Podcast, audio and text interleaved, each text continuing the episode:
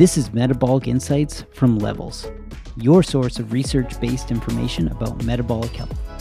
Find this article and more at levelshealth.com forward slash blog. Are there natural sweeteners that won't raise my blood sugar? One of the best things you can do for your metabolic fitness is to cut out foods with added sugar. But that doesn't mean you have to lose the sweet entirely, though some research suggests that you can reduce cravings for sweet foods. Although research shows artificial sweeteners may have health risks, there are natural sweeteners that, at least so far, appear to be more benign, even beneficial. Anyone shopping for a low carb, low sugar, or keto diet has probably seen some of these sweeteners in ingredient lists. Stevia is perhaps the most well known, but there's also allulose, monk fruit, and yacon syrup to consider. These increasingly popular options are known as natural sweeteners because they are plant derived, making them distinct from artificial sugars.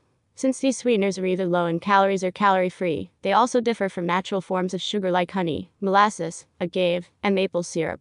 Here are the basic categories of sweeteners and some examples. Sugar, sucrose, table sugar, which is fructose plus glucose, brown sugar, cane sugar, coconut sugar. Sugar alcohol, xylitol, erythritol. Artificial sweeteners, saccharin, aspartame, sucralose. Natural sugars, maple syrup, honey, agave syrup. Natural sweeteners, allulose, monk fruit, stevia, yacon syrup.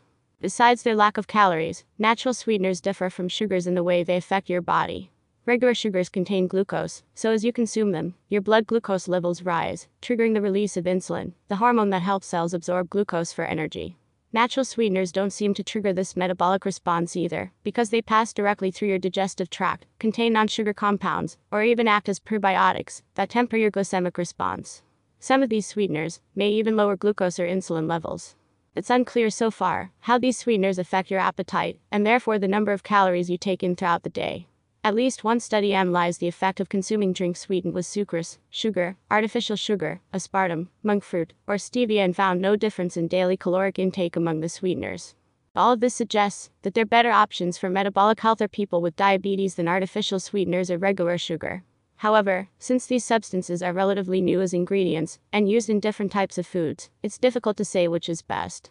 Allulose has the most encouraging research, but stevia is more common. More analysis in the coming years should help us draw firmer conclusions about these sweeteners' short and long term effects. Here's what we know now about four of the most common natural sugar substitutes. Stevia.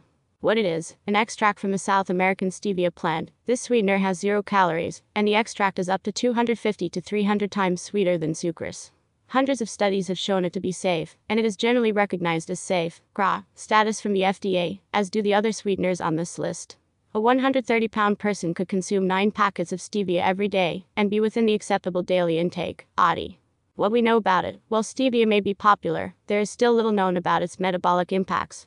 Some research suggests that healthy weight people who consume a stevia extract daily maintain their weight better than a control group.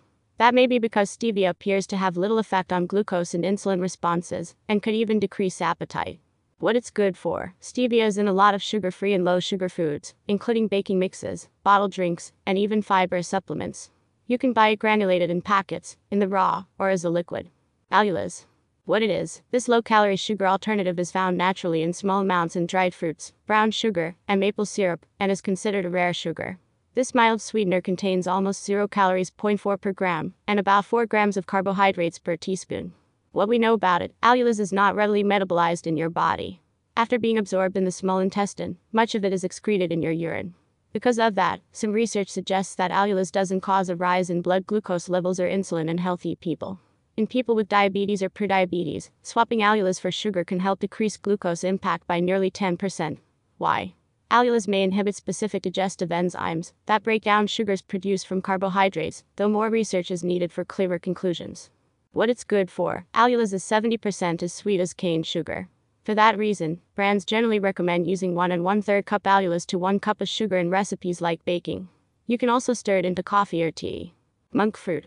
What it is, monk fruit is a subtropical melon from Asia. The extract of this round, green melon contains a group of antioxidant chemicals called mogrosides that are 250 times as sweet as sucrose. Available as a liquid or powder, the sweetener has zero calories and a half gram of carbohydrate per teaspoon. What we know about it, it's unclear what impact, if any, switching from regular sugar to monk fruit will have on your glucose levels.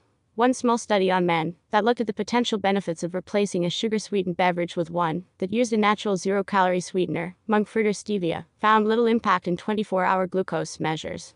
What it's good for popular brands like Lakanto call for a 1 1 ratio for sugar in recipes. Monk fruit products also often have erythritol, a sugar alcohol. That's not necessarily a bad thing, but some people find that sugar alcohols cause GI upset.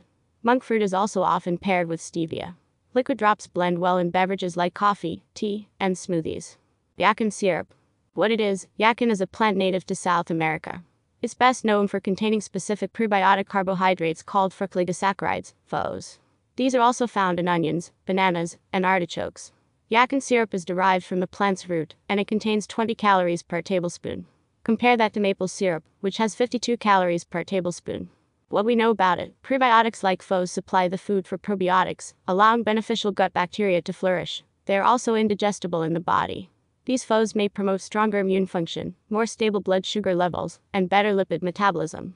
One study on average weight in obese women shows that consuming yacon syrup with breakfast leads to lower glucose and insulin levels compared to a placebo what it's good for. Most commonly bought in syrup form, it's best for using to sweeten liquids, coffee, tea, or for drizzling on foods in replacement of honey or maple syrup. You can also find it in powder form.